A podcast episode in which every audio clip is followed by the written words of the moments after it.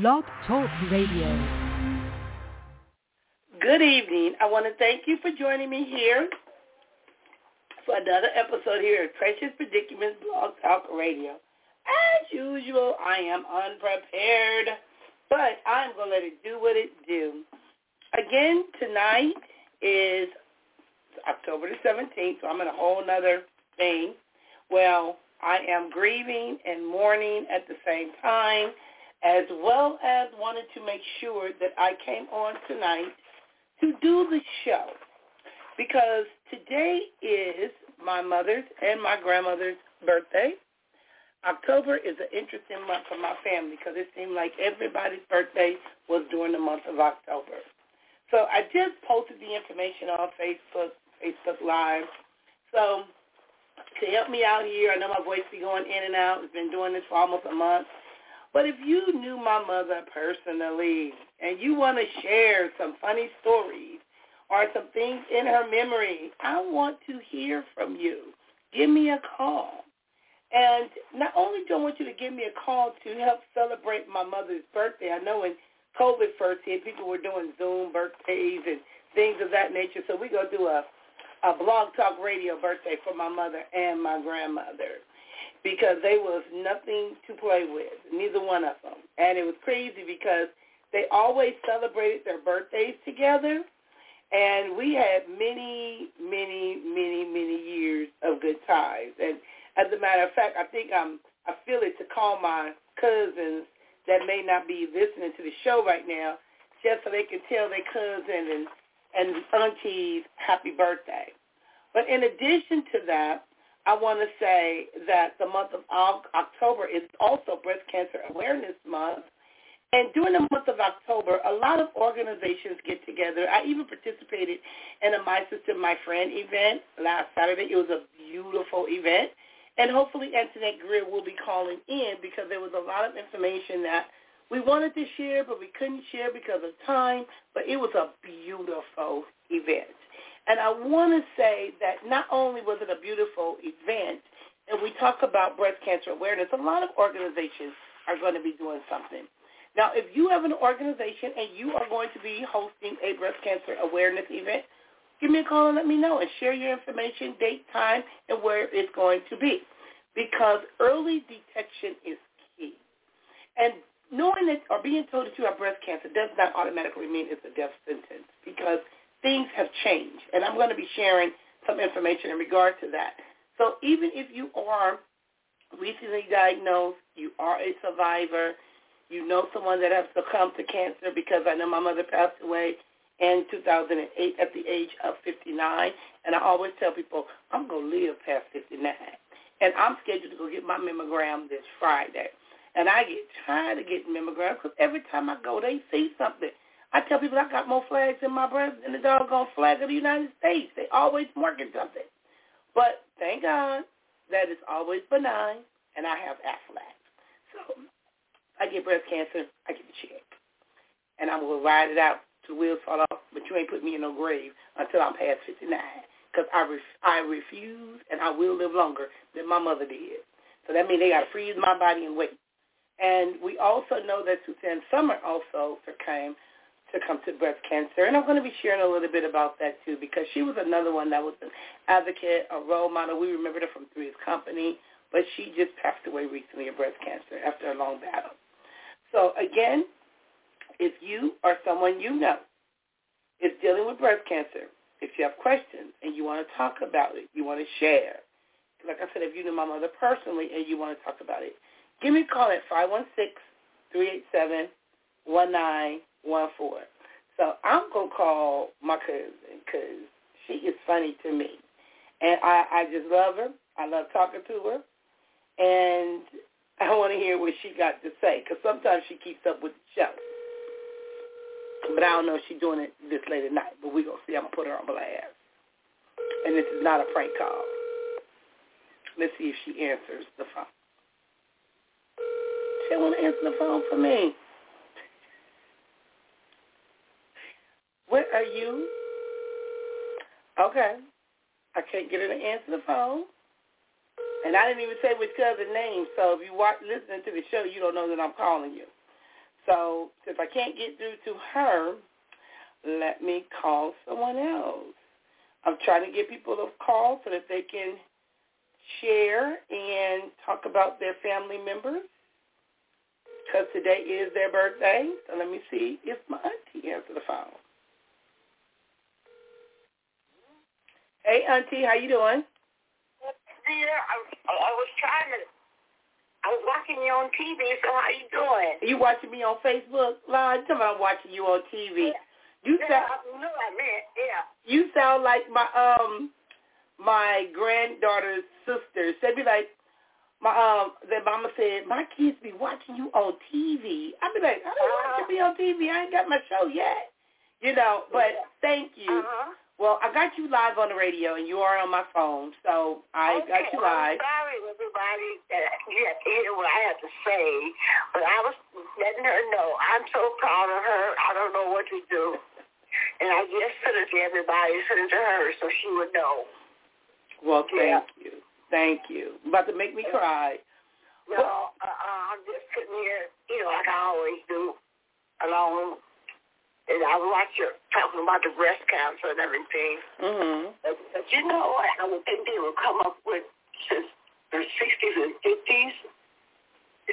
They, I guess the breast, breast cancer is more what you call wondering why it, hurts people and made it so bad. Mhm. But they don't see that uh, uh, hysterectomies and other stuff that, that they have for women. They Mhm. don't talk about it. They don't. They don't. They don't. They They don't. don't talk about it. But I mean, I, I, I'm one of them. Correct. But nobody, nobody you know, talk about.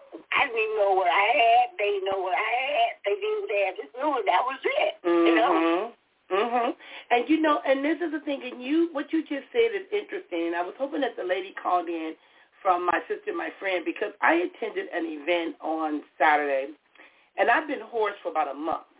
But Oh, I sat on a panel with some very prominent, highly educated doctors. And I Yeah. had my auntie when she posted, Pete Shiner posted on Facebook, and I said, I get to sit on panels with doctors now. You know, they want to hear what I have to say. Right. And that is an accomplishment. And I'm not tooting my own horn, but that is definitely an accomplishment when you're asked to come and present and speak with panel on panels with doctors or lawyers or right. because I get to sit, sit amongst the crowd and share what I know. Right. And right. you know, and one of the questions came up, and a lady asked a question, and I wanted to answer it, but we didn't have a lot of time.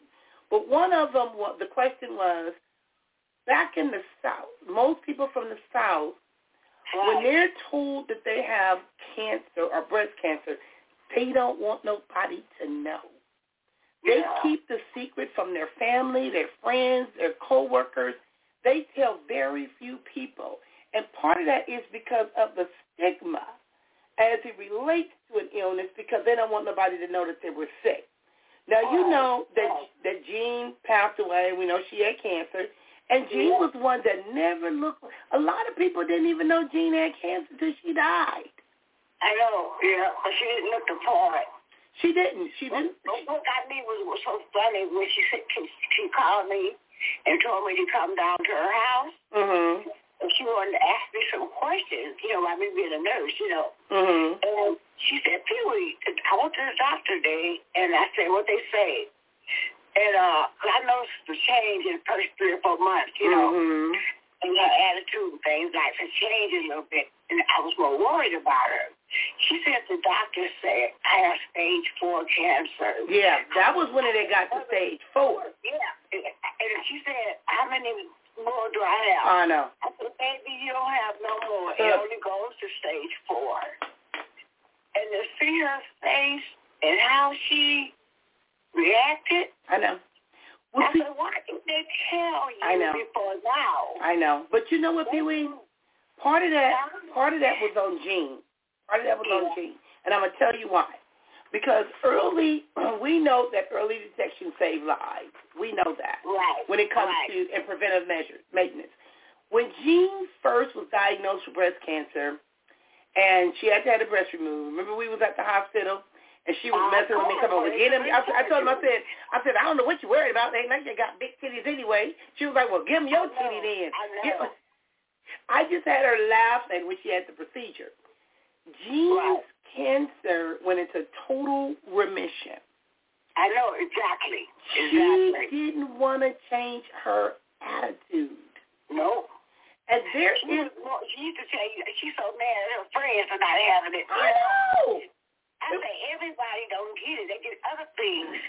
I didn't have breast cancer, but I had something worse. I have lupus and sarcoidosis. Yeah. Her, You think, you know? Her attitude was horrible. It was horrible. And what happened, Jean stopped going to the doctor after she stole her medical records. I'm going to say anybody can take their own medical records home. That was the funniest thing that I see. Pee Wee, how'd she get them medical records out that hospital? Because they do me the same way right now by me having three or four different doctors. Mm-hmm.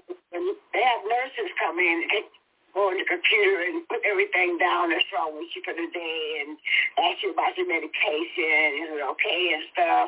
And they leave the folder right there on the table. Nowadays, when a girl go out to make tests uh, for everybody or do something like that, so that leaves the paperwork right there. Jean stole the whole file.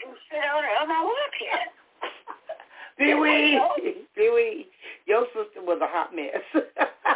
but Yeah. but the No, she knew she knew her time was coming. She I told her. she knew, and she was mad. And what happened? I remember when she first. I watch your your uh your foot all the time when I come down here. Mhm. It's, it's, I start changing colors yet. Mhm. As I told you guys when I went down there that day, that morning before she died. I said her feet are turned and turned blue. Correct. Correct. And I sat there and I talked to her. She she wasn't conscious then, but I was talking to her. And then she came to herself a little bit. And then she went back into a coma, you know. Mm-hmm. And I, I just couldn't take it. Even I know. though I know it was time for to go. It was hard. It was it was Pee Wee, it was hard. It was hard. But getting even to that, I remember when she first got the diagnosis. And I was in I was in um, Arkansas, and she called me. She said, "When you coming back home?" I said, "I don't know. I'm on vacation because I was out with the Nargis family." And she said, "Well, I went to the doctor, and they said I got the C word." I said, "The C word? You crippin'? What's the C word?" Uh, because she Yeah, I didn't know how to tell me. Yeah. But even then, Pee Wee, she didn't want to. She wants to drinking. She still lived her life, but that pain started kicking her butt. Exactly. When that cancer exactly. came back, and she had that HER2/neu gene, it kicked her butt, and she kept Yeah. complaining about pain. And I said, Mom, you need to find out. I said, what stage are you in? She said, I don't know. So I said, well, you need to go back to the doctor and find out what stage you're in. Then she went. She called me, and I was shopping for my granddaughter some school clothes. She said, yeah, I went to the doctor, and they said I'm stage four. If I look this good at stage four, I can't wait to get to stage five. I, I know, said, I told oh my God. Oh, my God. I told her, I said, Mom, there is no stage five. Jean was Yeah. mad at the world. She was mad at the the world. world wasn't a word. It wasn't a word. But, but she called me Oh. before she passed. She told me, Pee Wee, I'm so sorry Mm-hmm. on how I treated you. You know, I said, don't worry about it, Jean. I know how the year of you having cancer, and they tell you this test, that test. I didn't went through so many tests in the past five years Mm-hmm. since I've been here in Texas, and I'm so tired. I had to go to the doctor uh, yesterday, Mhm. seven thirty in the morning. You know, because my pain is so severe now. And if I seen you at the party, I seen how you was walking and Mhm. everything, and I know I can't walk on my feet and my legs. The bones are so bad. My my grandkids, right or left at me the other day because my fingers are going opposite ways. My baby fingers is curling up, and the arthritis is getting out of control. They Yeah. said that it's the arthritis and the lupus. Hmm. You haven't seen nothing about the fingers. My, I wake up, my fingers are balled up in a fist. and I don't have the strength to open them, so I have to walk around in the morning with my three fingers folded in my right hand. Pee Wee, it hurt. It hurts. I have arthritis, arthritis, and it is bad. It's, it's horrible. It's horrible. I couldn't even touch my feet. My feet couldn't even hit the ground last night. I was in so much pain. My hands were hurting so bad. You you know. And the doctors don't want to listen. The only thing that works for me is prednisone, and they don't want to give me prednisone, but nothing else works. They gave me some kind of chemotherapy medicine, and I had a stroke in December. Y'all ain't gonna be killing me. Okay, you, I told Angel, I mean, Jeanette, uh, Boogie, they have you on steroids. They tell you, I told, like I told Jen and her, if they tell you you need steroids, they want to give you anything over 10 milligrams, tell them no, Mm-hmm. no. They had me on steroids, 50 milligrams a day. Yeah. And I, you see how I wind up. You blew up, but see, but the thing is, at first, 402 pounds in less than three months. yeah. See, my body is not doing that, baby, but I can't deal with that pain. That pain on my nerve. It, it, it gets on my nerve. But Yeah. getting back to what we were saying is, I remember when she said, when they told her she had stage four, she made an appointment. We went. My mother walked in that doctor's office with that lady. The lady walked in. Jean said, bitch, why you didn't tell me I was dying? I said, oh, Lord. Yeah. Oh, Lord. Yeah. She cussed the doctor out. Then after she did that, she took us on a field trip and took us to the cemetery. I'm Yeah. like, the mortuary, me and you both sitting there. I'm buying up everything I can find. I think Samantha's calling in. Let me log this caller on. Okay, well. Wait, wait, uh, don't hang up. Don't hang up. Hi, this is Jeanette. Okay. Welcome to Precious Predicaments, Blog Talk Radio. Number ending in 6379. How are you doing? I'm good. My Just so auntie you know, I might get cut off. booth. Yeah. See, that's Samantha. Samantha, That's a show. He doing. Samantha calling from All the right. cruise. Yeah. It's a special show. It's a what? It's a special show. You know, I'm always gonna call in for the breast cancer show. I know, I know. I didn't think you were gonna make it because of the uh, cruise, but I'm so glad to hear your voice. I told, I said we got to watch the news to make sure don't nobody go overboard. So um, um, teacher said, well, the ship is so big to where they ain't gonna easily always see each other. I said, cause teacher go get drunk, and when she start drinking, she gonna get mad. They go all get in their feelings. I said, then they go start talking about me, and my auntie gonna take up for me, and somebody go get thrown off the boat. Yeah. Uh-huh. I didn't even know you guys were leaving. I said I can't be on the boat that long. Uh uh uh uh. I'll be like oh, like I was with Riri playing hide go seek at the gym. I would have been playing hide go seek on a boat. I'd be like, uh, I ain't been around all this. Uh. All the emotions gonna be all over the place. Uh uh. Nope. Yeah, that's what I said. I don't Uh, uh, time and don't go crazy with each other. I know. I did. I did. I, I, I mean, I couldn't. I couldn't. I wouldn't want them to, to do that because it's too much money eat for less time. Correct. But you, but I'm glad they're enjoying themselves though. They look like they're having a good time. So Auntie, thank you for joining the show today. And I attended an event on Saturday, which was for breast cancer awareness, and it was a beautiful event. A beautiful event. And it one of the things like about, just information about facts about breast cancer because one of the things, Auntie, you've said, and you are a breast cancer survivor, is that getting a mammogram at a younger age, don't wait till you're 40 because family history Right. plays a role. When I was at that event, I saw some young women that had breast cancer, had the procedures done. Some I sat on a panel with some doctors. They were talking about how they are now rebuilding nipples, and people had questions. And one of the questions that I was telling um, Pee Wee was, one of the ladies asked about why people don't want people to know the stigma behind it, especially in the South. What is your take on that? Until Yes. actually when that you was diagnosed, was you scared to tell people, or what, what was your emotion behind that? Um, I wasn't scared to tell people because who's supposed to be in your life will be in your life, regardless of what goes on. So I wasn't scared to tell people. It's just that when I did tell them, they was crying and falling all out like I was gonna die tomorrow. Mm-hmm. But I I had early detection, so you know the difference between me and my sister. You know, once she went in and finally went in and all of that and did what the doctor said do, it was too late. But when I and because of that, because of that, when I went in there and they told me I had breast cancer and what did they want me to do, I'm like, take the breast.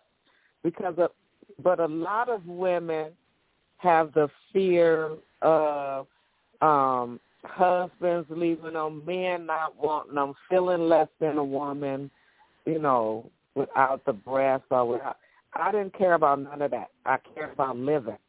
That was my mm. thing. And whoever wasn't there after this, God written because mm. you wasn't supposed to be there in the first place. So that's the way I felt about it. And I had read a book by Patti LaBelle when she. That's how I learned about the perimenopause. Um, but she, because Patti LaBelle had, she didn't tell nobody, but she had it mm. too. And her husband left her and stuff like that. And then I met a couple of women in Cleveland who had it, and husband left them because they had to get their breasts removed. And but you know, I had bilateral surgery. As soon as they removed the breast, they built another one. Mm-hmm. So all in one surgery, I had the breast removed and the breast rebuilt. Mm-hmm. So I didn't have you know, to go through much of that that was another question that someone asked because you have individuals that have taken birth control pills and the hormones, and they wanted to know if that could play a role in getting developing breast cancer, and individuals that are, are have big butts. Now, you know, we was the two big titty people in the family. Now I guess I'm the only big titty mm-hmm. person by myself. Because I'll be looking at my Facebook stuff, and I'll be like, ooh, my titties look big. Good Lord. You know, and when, when I'm face to face, my breasts don't look that big. But when you in the store buying 40 double D's and double, I'll be like, wait a minute, what the hell? Slap you with a titty. Um, some individuals are trying to get breast reductions to avoid yeah. that. Where back before people were getting breast implants because they wanted to, you know, look all big in the in the breast. But do that? Right. Do you think played a role because you was big busted when we were younger. Right, right.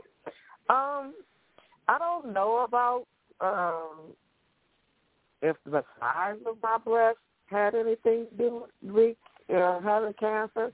I I really do think I had it because it's it's in our it's in our genes. Family, yes, in our family. Mhm. Yeah. So that's why I think I I got it. But um, as far as the big breast, I don't think that had nothing to do with it really. Now birth control, I I can believe that because I was mm-hmm. on it for a while.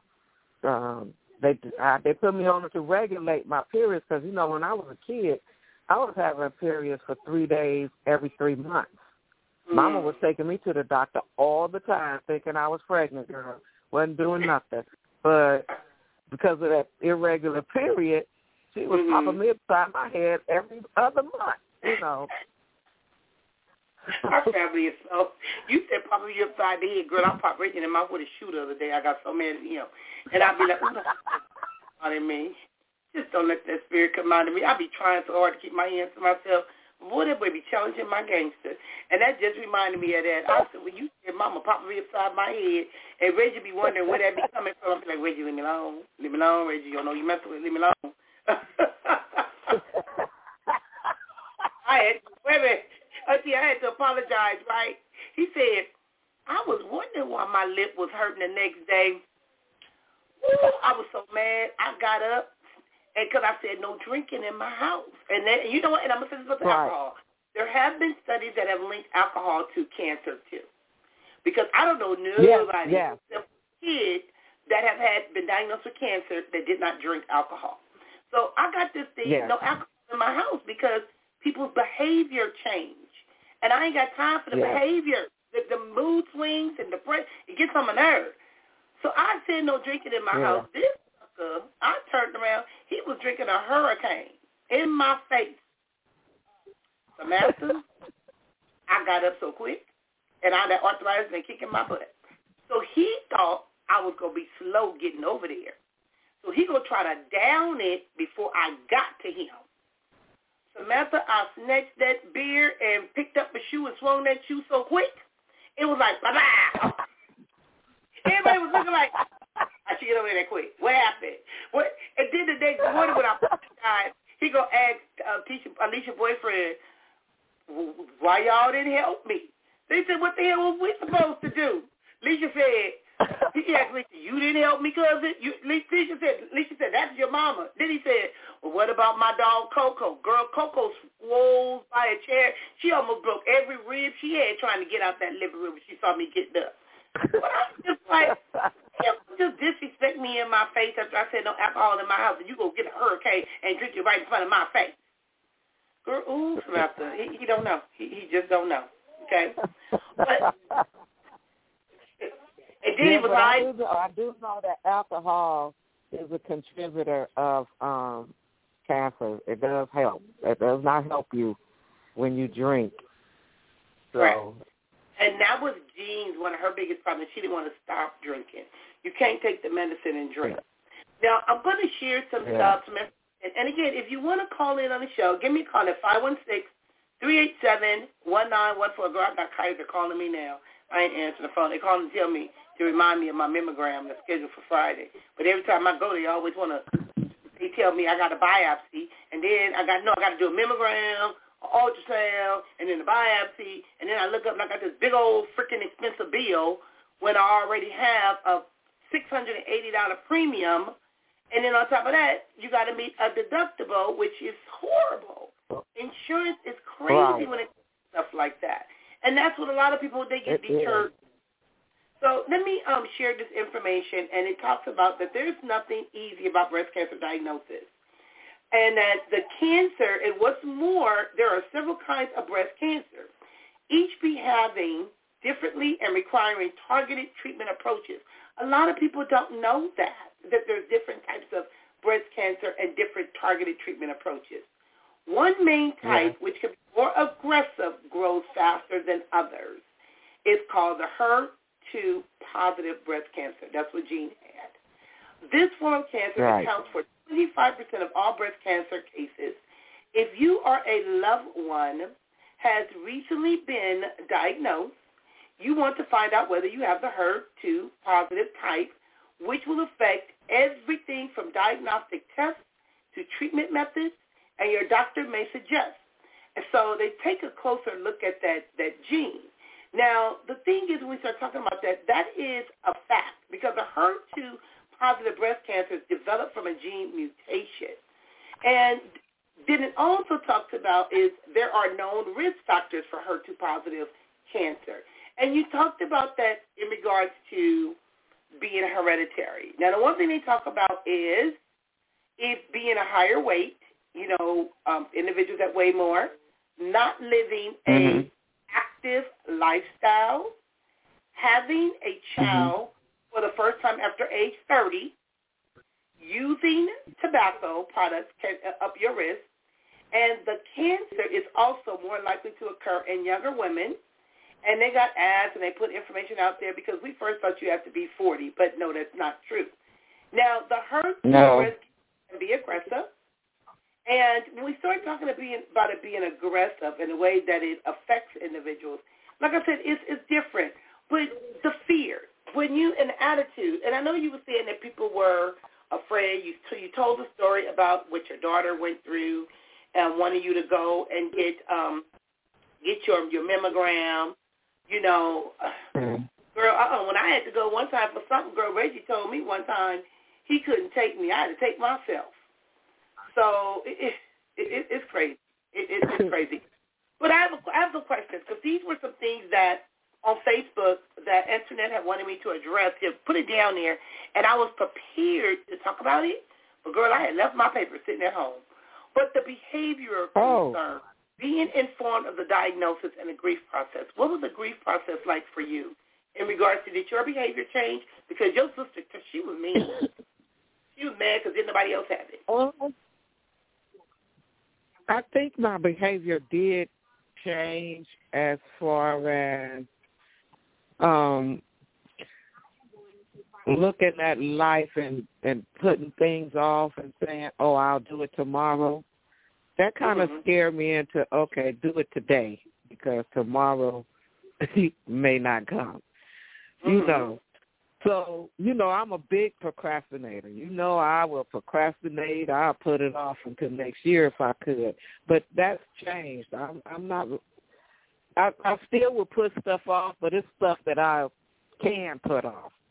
Mhm. But as far as you know, saying okay, I can wait to do that, or I can do that later, or this is not the right time.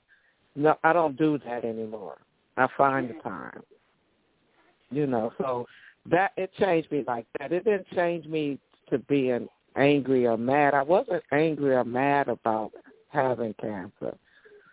I just I felt like it was because I had prayed so long with after Mama died. I had prayed to die too. I Mhm. felt that that was God's way of saying, "Do you really want to? If you really Mhm. want to, here's your chance." Mhm. But so that's why when I first was told I had breast cancer, Jeanette, I walked out the hospital, looked straight up to the sky, and said, "Oh, you funny. Oh, you real funny." Ooh, they said if you want to out there, tell them your plans, girl. Ooh, wee. I was wait a. I'm trying not to deal with the breast cancer and all that, honey. I remember I used to tease mom about arthritis. She was talking about this arthritis. Ain't nothing wrong with her. Ain't no girl. When I put my hand up the other day, Ryder started laughing at my fingers. I wanted to give him the f you finger. I was like, girl, fingers just going on. I said, well, at least it ain't my toes. at least you'd be like, oh my God. You need to do something about that. I'm like, leave me alone. Leave me alone, girl. Fingers just. I be throwing up. I, I, I be like throwing up crip signs and and and girl, honey, fingers ain't no joke. Like, which one? You know, I always had a crooked index finger anyway.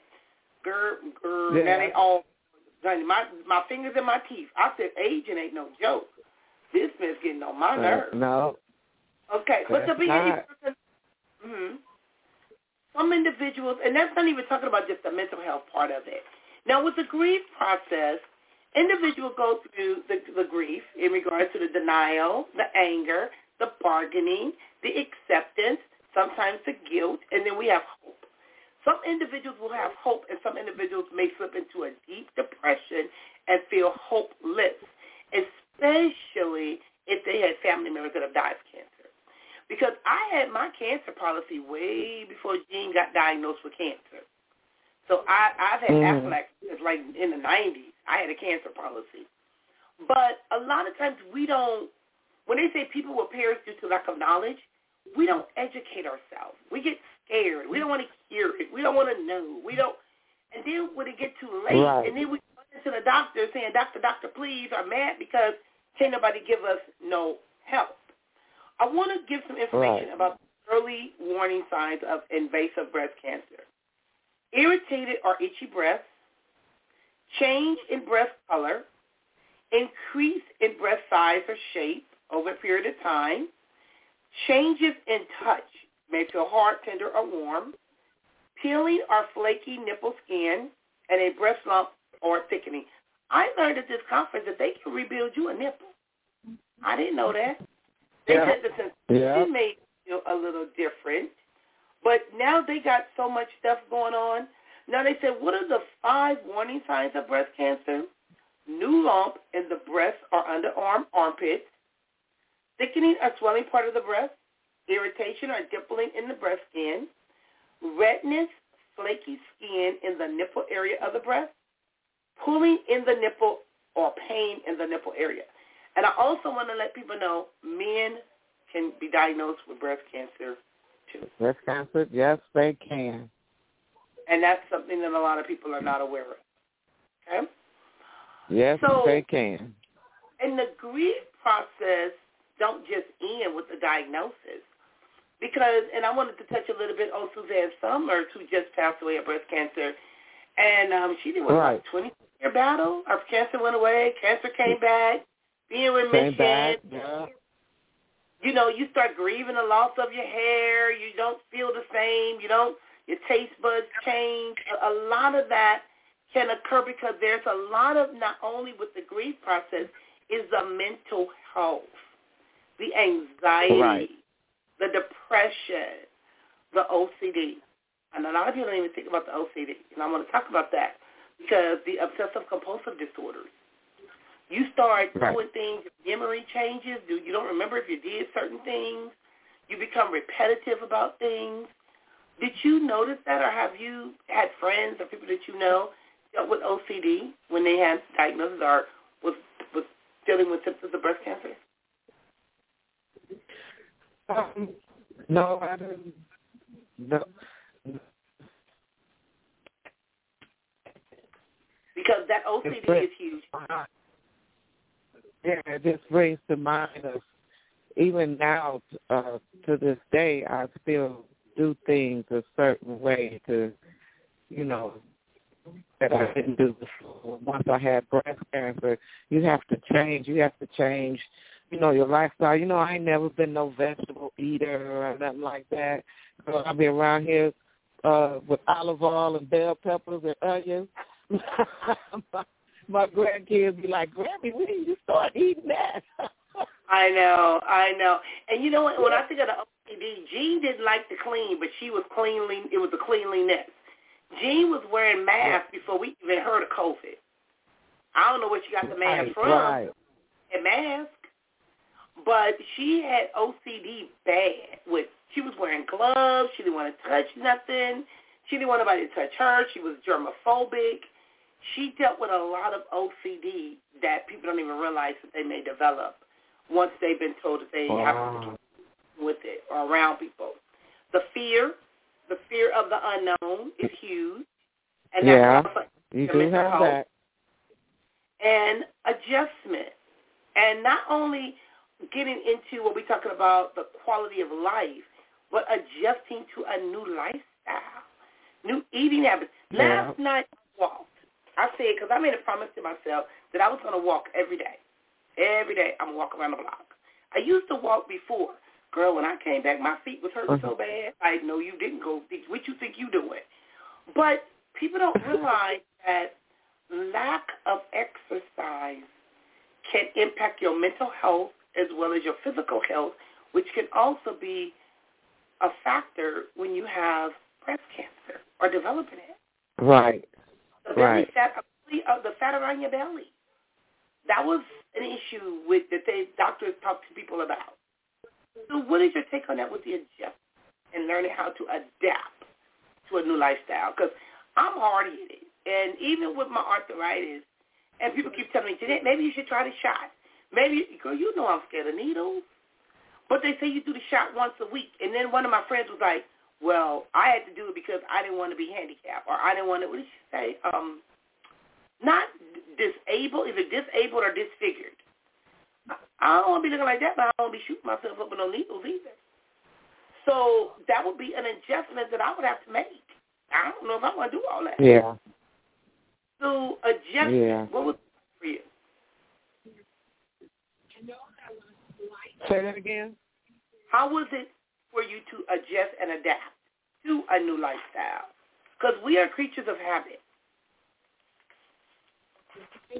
Yeah, um, it was hard. It was hard, and there's a lot of things that I shouldn't be doing that I went back to doing because you know you get that you get that mentality. Oh, I'm gonna die anyway. You know what I mean? So it's like, so what? You ain't gotta die quicker than God wants you to by doing stuff you're not supposed to.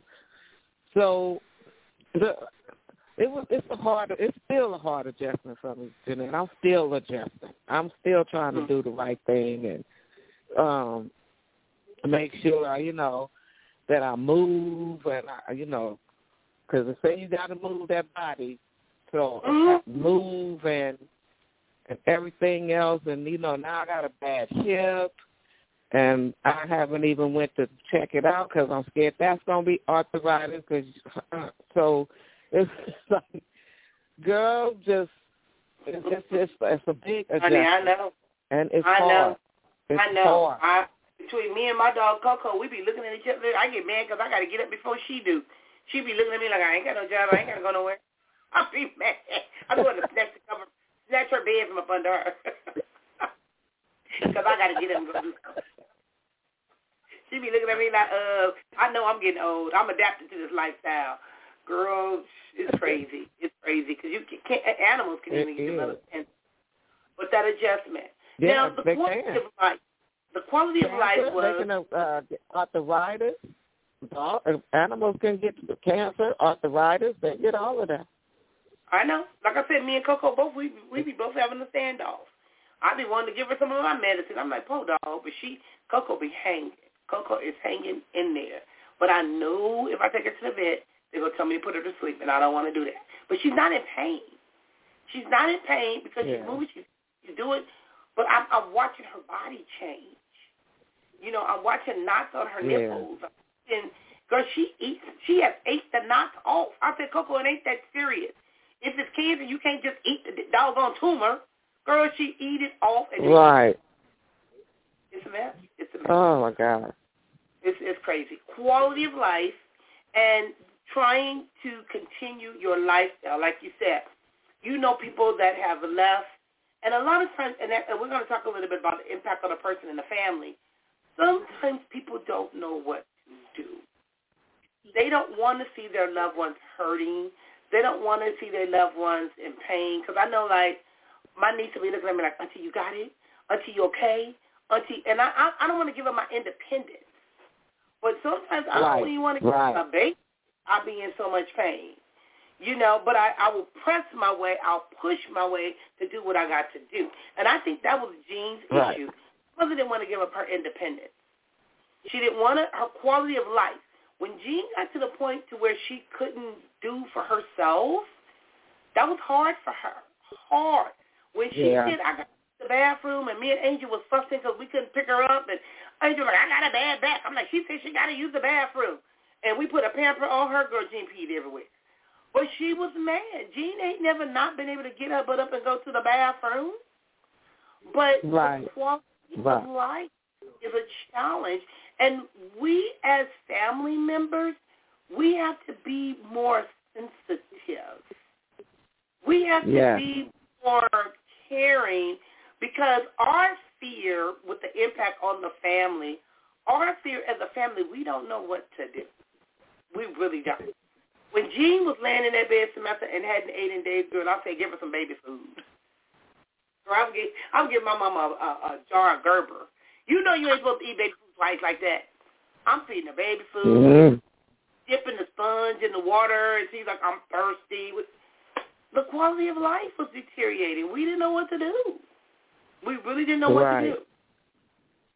And the pain that individuals endure. Not all. Some of it is different for some people, is the pain. And the coping. Let's talk a little bit about the coping mechanism because all of this stuff is traumatic. I tell individuals when I um, do grief counseling, one of the hardest things I've ever done was have to watch my mother pass. I'd never seen anybody die. Right. But watching Right. what she went through and watching the rigor mortis in her feet, through her body, her not being able to talk anymore, I, I'm going to tell you, Jean's last word was when Boogie walked in the house and she said, Mom, I'm here. I'm ready to take care of you. Jean said, oh, shit. She didn't say another word. Oh, she said what? Oh, shit. I said, ooh. Here Boogie gonna come in there. Mom, I'm here to take care of you. Mom, I'm here. G said, oh, shit. So by the time Carter got there and she wasn't talking, and when Tootie and Junior Boy came in and she didn't cuss them out, I knew mm-mm, she can't talk no more. Because she had already Yeah. cussed out, said, and did. But when she couldn't say nothing to Carter, Tootie, and Junior Boy, I knew she it was it was a wrap. It was, but it was hard for us. It was very hard to watch her deteriorate like that. Very hard. And like I said, and a lot I of times don't know what to do. And I want to say this to families because what they do, and they may not realize it, is their defense mechanism kicks in, and the number one besides the denial is the projection. They project things onto other people. They try to Yeah. make others pay for their pain, and that becomes a problem, and they don't even realize they're doing it. They really don't. It's a projection. What about you? Because you know Yeah. what, with with with Daddy being sick, Mama had some type of cancer that she never told us about. But what do Right. you think of the impact on the family? Or how do you think it impacted your family? Because you had younger kids at the time. They were teenagers, young adults. Um, they were scared. My family was my kids were scared. Um, I would say this, and this don't sound terrible, but my husband was scared and my boyfriend was scared. Mm-hmm. Girl, ain't nothing so wrong with that. everybody was Wait, wait, wait. I'm going to see my son would say, because girls are players too. Hey. No. but I know the story. That's my so you know everybody was everybody was scared and worried like i said you know like oh god is she gonna die is she gonna die. I just never that was one thing i was never was afraid. I wasn't afraid. Hmm i just i that fear just never came. So not for me. I i wasn't scared for me. Um because like I said, I knew what I had asked for. And this, I, I really felt like this, at, when I got breast cancer, God was giving me a chance. It was giving me a choice. I mean, He was giving me a choice because, I, Mm. like I told you, I had prayed when Mama died. I prayed, like you know, what am I gonna do now? La la la la. But hmm and um and then when the breast cancer came and I told you I went out and told him he was funny, I felt like he was giving me a choice. You asked for this. Now you let me know what you want to do. So I was Mhm. never afraid because I always felt like he would guide me to the right choice. That's why when they asked me what I want to do, well, we can do lump optomies and just take it out, but you have it all in your milk duct, so you know you'll look like a pin cushion because of how many we have to take out and everything. Because they haven't, they hadn't, what you call it, con, when they go together. My cancer cells was they haven't they hadn't collected yet into one knot. So, um, yeah. So he said that it would be a lot just to try to go and do lumpectomy. So I just told him to take the whole breast. Just take the breast. If you have to take the other one, take the other one. Mhm. Because You if know- that if I'm going to live, and you got that breast, and I'm going to live, then you can have that breast. Yeah. There was something that came up, Oh. and they were about women freezing their cells or their eggs as if they don't have children, so that at least their eggs they can do it later. Because there are women that was diagnosed with breast cancer and they were pregnant, and they didn't do the treatment. Wind up, may have wind up losing their life, but the child lived. You know, and a, a lot of that is Yeah. because because we just don't we don't know we we don't know any better. So Right. we want to get advocate and, and and I'm just reflecting on some of the things that I learned while attending and work doing the um the conference the other day. Take somebody with you when you go to the doctor. Because sometimes it's like going to court. We be so anxious. We out of it. We don't even know what they said. We don't even what remember. saying. Exactly. Yeah, you're And right. Because I did go by myself when I got my diagnosis. I was by myself. Hmm So after, like you said, after they say breast cancer, you don't really hear nothing else. You don't Mhm. hear nothing else. So you're right. I had to go back and take somebody with me because I, after that man said when we found breast cancer, you have it in your. I remember him telling me I had it in my milk ducts, in all five of my milk ducts. I had breast cancer, and um, and then that was it. Anything after that, anything about treatment, anything about anything else, I did not hear. So I had to Mhm. go back and discuss with the doctor what my options was, what I needed to do, and things like that. And I did. I had to take somebody with me because you Mhm. don't. You the doctors be sounding like they're wah wah wah. Wah, wah, Once you wah, wah, like Charlie Brown. yeah, You're right. once you hear breast Mhm. cancer, once you hear breast cancer, everything I out that Dr. Mouth is wah wah wah wah wah wah wah wah wah. You don't hear nothing else. Correct. So you're right. Take somebody with you. Take somebody, even if it's on a, yeah, take somebody with you. Because even if it's negative, just the scare of breast cancer will have you out of it. Well, I know my daughter thought I was crazy because I remember when I went, it was years ago, and they had did uh, mammogram. They did the biopsy. They called me back. Tisha was there with me. I asked if I could bring her in the room with me because I knew I was to act a fool. I was to laugh. I was to say something crazy. That's just me. And as soon as the doctor said, what we saw, we don't see anymore. I said, so you mean I get to walk out here with both my titties? Tisha looked at me like she wanted to slap me. But I didn't know what else to say. But now, like I said, I get tired of these these freaking flags in my breasts. It's like I, I went in February. Yeah. They had a procedure. I went in October. They had to do a procedure. Now I got to go back again on on Friday for another mammogram, and then they'll say we saw something. And they went, I'm not tired of them. They get on my nerves. They really get on my nerves. So, but the impact, the impact on the person and the impact on the family, because I think with the person, most of the times, some people just give up. Jean gave up. Jean wanted to prove a point. Yeah. Jean's words was, "You bitches can't live without me. I'll show you." That was her problem, and didn't realize that once she got to that stage, she didn't do nothing to nobody but herself. She did that to herself. Right. And so that was the what she was trying to prove. But the unresolved trauma, she may have traumatized us, but what we still have to live our lives. And a lot of times individuals are afraid to keep living after they may have lost a loved one or, you know, sometimes it makes them fight even harder because of me. I'm a fighter. I'm I'm just not giving up that easily. We're going to figure this out some kind of right. way because I, I ain't going to because right. it's not. Right. Right. But right. that leads to the coping mechanism.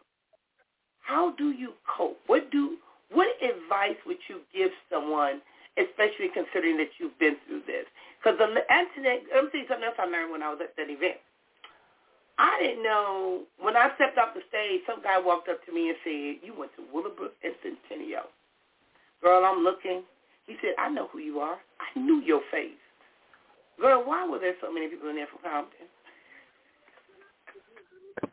I sat at a table. I went to a table because Vida was texting me. I thought Tisha was texting me, and um, people was like, "I remember you from Compton. I remember you from Willowbrook. I remember you." It, it, it was it was amazing. It, it felt good to see people that I really didn't know, but they knew who. I was or my name because they remembered me from school. Right. Some of them may have been your age because some of them were older, but uh-huh. just know that people in the community are now doing more outreach and more programs and providing more services. And you can share a little bit right. about your experience because sometimes people don't know where to go, but there are support, there's support out there. Talk a little bit about the support that you received. Yeah, there is support out there, and there's so many groups that you can find uh, for breast cancer, a group for everything. A group for your kids, a group for your husband, a group for you, um, black women group, you know, uh, there's just anything that, and everything that you need is really out there. All the support that you need, all the um, learning tools, everything is, is out there. You just have to just be be open to receiving it. You have to receive it. You can't um, close yourself off or think that you got leprosy or something. You got breast cancer, and it can be cured. You do not have to die from breast cancer. Women no. do not have to die either. Men don't either. Mm-hmm. But what it takes is for you to be diligent about your health. Correct. Correct. Like I said, you, to me, yeah, he gave. So, mm-hmm. yeah, you have to. You just have to. You just have to be diligent about your health. You have to. You, you like you say, you can't give up. You got you got to want to live. Mm-hmm. Because breast cancer can kill you, but it don't have to. It don't have to. And if you find the slightest bit of indifference in your breast, even if you don't feel a lump, if you feel the slightest indifference with your breast, you know what your body look like. You know what your body girl, my feels whole like. thing fell on the floor. I mean, Phil, I guess Jean realized we talking about her. My iPad is stable. but what if that just fall? Because she always coming through like that. It just fell. Don't be talking about me like that. But I also, like I told you, Jeanette, I became more um forward once I got breast cancer too. I, Mhm. you know, yeah, we'd always, you know, been religious. We always went to church and stuff like that. But um after when the breast cancer happened, I think I just got closer because I talked to him a lot, Mm-hmm. and Well, I asked for guidance, hold and on I asked to your- to do. Sometimes the only thing that's gonna get you through is the girl, the Holy Spirit. Yeah. The only thing gonna get you through. You gotta have faith. You gotta believe in something more powerful and higher than you. But girl, like I said, I'm sitting up here, my hands wet here, iPad is already stable. Girl, the whole thing just fell. I had to go grab it. I'm like, she better leave me alone. But that's okay. I said earlier I'm about to go do what they taught me how to do. As soon as I get finished with the show, I'm going to Paula. So I haven't been in a while. I'm gonna go to the on my Facebook. Okay. So when we talk about these things and coping mechanisms, you wanna the first few months are the most stressful. They're the first stressful after getting a diagnosis. You wanna delegate, you wanna get to know other patients, even though their story may not be yours. You wanna keep a journal, develop a support system. Live your life. Relive your life. One of the things that I found, Auntie, they were talking about relabeling, reattributing, refocusing, and revaluing. You learn to value life differently after you've been struck with something like this. And also the financial part. People don't realize that there's a whole other Yeah. financial part. So if you have the ability before you get cancer, get an insurance policy that will specialize in it. Like I said, I have Aflac. Then that way you don't have to worry about that Right. financial burden. Because some people think because you got medical insurance, it's going to cover everything. It don't cover everything. It don't. No, it don't. The preventive medicines or the preventive care, I still been getting, I think I owe ten dollars um, from, that's part of the reason why I get mad when they give me an appointment. I'm like, how much you going to charge me? Now every time I go, they be like, oh, you don't have also a on that part, on the fin- also on the financial part, you know, I had uh, good health insurance and I had short term disability on my health insurance. Um, Mhm. but it took so long to get that money, Jeanette, from the disability. I was back at work. That's I was back at work, and I went to work. I went to work about seven months after the surgery. Um, so seven months, I had no income coming in, Mhm. no income. So you have to think, like I said, you, like you said, you have to think about it.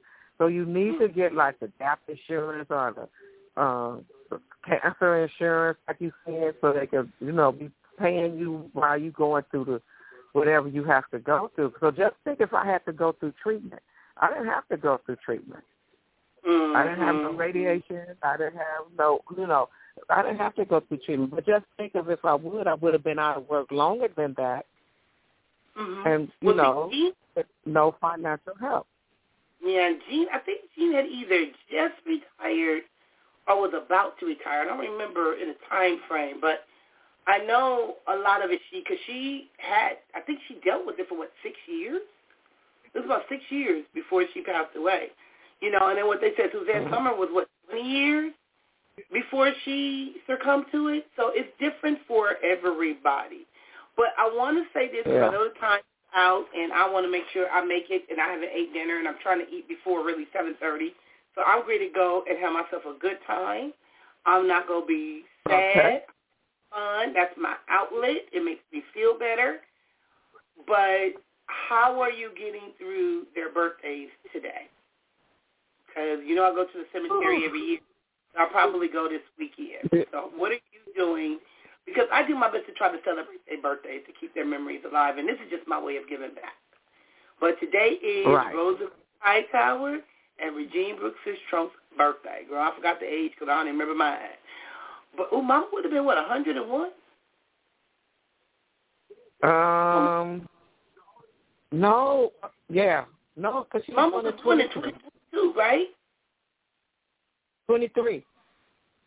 Oh, so she would have been 100. At least that's what's on her driver's license, because I got her driver's license in my bag. You know what? That's I, what's on her driver's license. I, I got one of her IDs or driver's license too around here. I thought she was born in 2022. Zeddy must have been born in 2022. So she was born in 2023.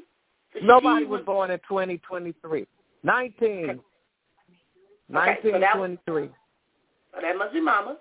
So Mama will be a hundred this year. Wow. Wow, wow, wow. If she could only live, because Yeah. I keep saying I want to be, I want to be a hundred, and I only want to be a hundred so I can live to see Ryder be fifty. I got to see him be fifty. So all the stuff he said to me, I'm gonna write it down, take a picture of it, video record it, so I can play it back. I'm gonna get that little fucker. Girl, girl. And then when you put when you put him and Preston together, I was so calm the other day. I got a broke TV because one of them decided to throw a remote at my TV. So I said, well, look like I'll be getting me a new TV. You know, the girl, but that Ryder, that Ryder. Oof, oh, my God. one dollar on TV. So, but so Jean was born in what forty eight? Because we was confused about her stuff too, because it was all it was all jacked up. So let me see, twenty twenty three. Mm. Born in nineteen forty eight. So Jean will be seventy five. No, because Mama was supposed to be twenty two years older than Jean. I thought Mama had Jean at twenty She was. But She had her at 22. Jean's age is all messed up then. Okay, so if if that's the case, hundred minus twenty two will be seventy eight. So either Jean would have been seventy five, seventy eight. We don't even know. Because she was lying about everything. Names, birthdays, we don't know what's like. I remember when I said I said, Mom, why don't you go and apply for your social security? I see she tried. But her stuff wasn't matching. So Jesus, So look stuff at wasn't matching up. was not matching. It, anybody to steal their doggone Kaiser records out out the hospital, nothing was matching. So they Jean wasn't able to get Social Security. She had to live off of her retirement. So if we if a hundred minus twenty two is seventy eight, Jean would have been seventy eight. You know, Jean didn't want to get old. She she didn't want to age. She didn't want to get. That was her big issue. Right. But I'm gonna enjoy their birthdays. I'm gonna go out. I'm gonna have me a good time. Mama always said don't play poker. I'm gonna play three cards poker because I won ten thousand dollars doing that one time. So I'm just gonna go have me a good time, eat, listen to music, come back home and get me some rest. What are you gonna? I know you on a cruise. Oh. How's the cruise going? Yep. Yep. It's going great. It's going is- great. Having a It good looks time. beautiful. It looks beautiful. Yeah. But I it is don't let my cousin get drunk. It's still it's still a lot of water, babe. It's a lot of water. It's I can't deal with water. that. I can't deal with that. There What I probably so much water. Mm-mm. You wake up and look out the. It's so much water. Sometimes that's all you see is water.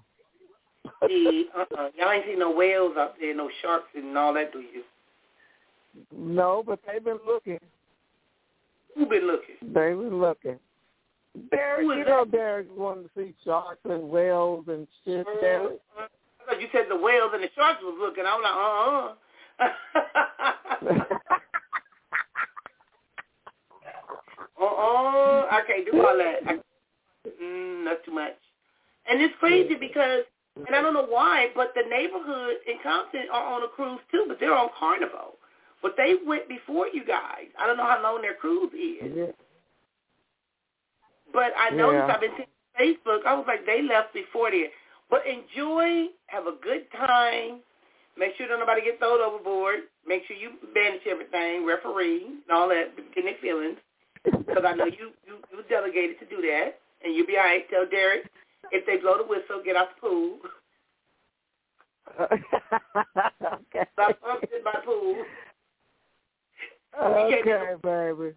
You can't be going through the shark tank and, and making where can't nobody else go down. So tell them abide by the rules. So abide by the you can't be blocking the way, huh? And you can't be blocking away and wondering he getting all the attention and he's posing and all of that, and then tell him he in violation, he in way. follow, follow the pool rules. Follow the pool rules. We'll have fun. All right, you be calm, careful out there. I will. I will. Love you. Have fun. Right. Glad you Love came in. you. And I'll see you guys later. Okay, bye-bye. Okay, and for Okay, those of bye-bye. you that listen to the show, and like I said, there are organizations like My Sister, My Friend. There's other organizations that Susan B. Coleman always said wrong. Organization. You got Walk for Cancers. There's if you want to donate to some of those organizations, you can always find an organization to donate to. But again, breast cancer is not an automatic death sentence. Preventive care saves lives. Your attitude will make a difference in your outcome. So I'm not going to just say stay positive, but be positive. And until next week, talk to you later. Bye-bye.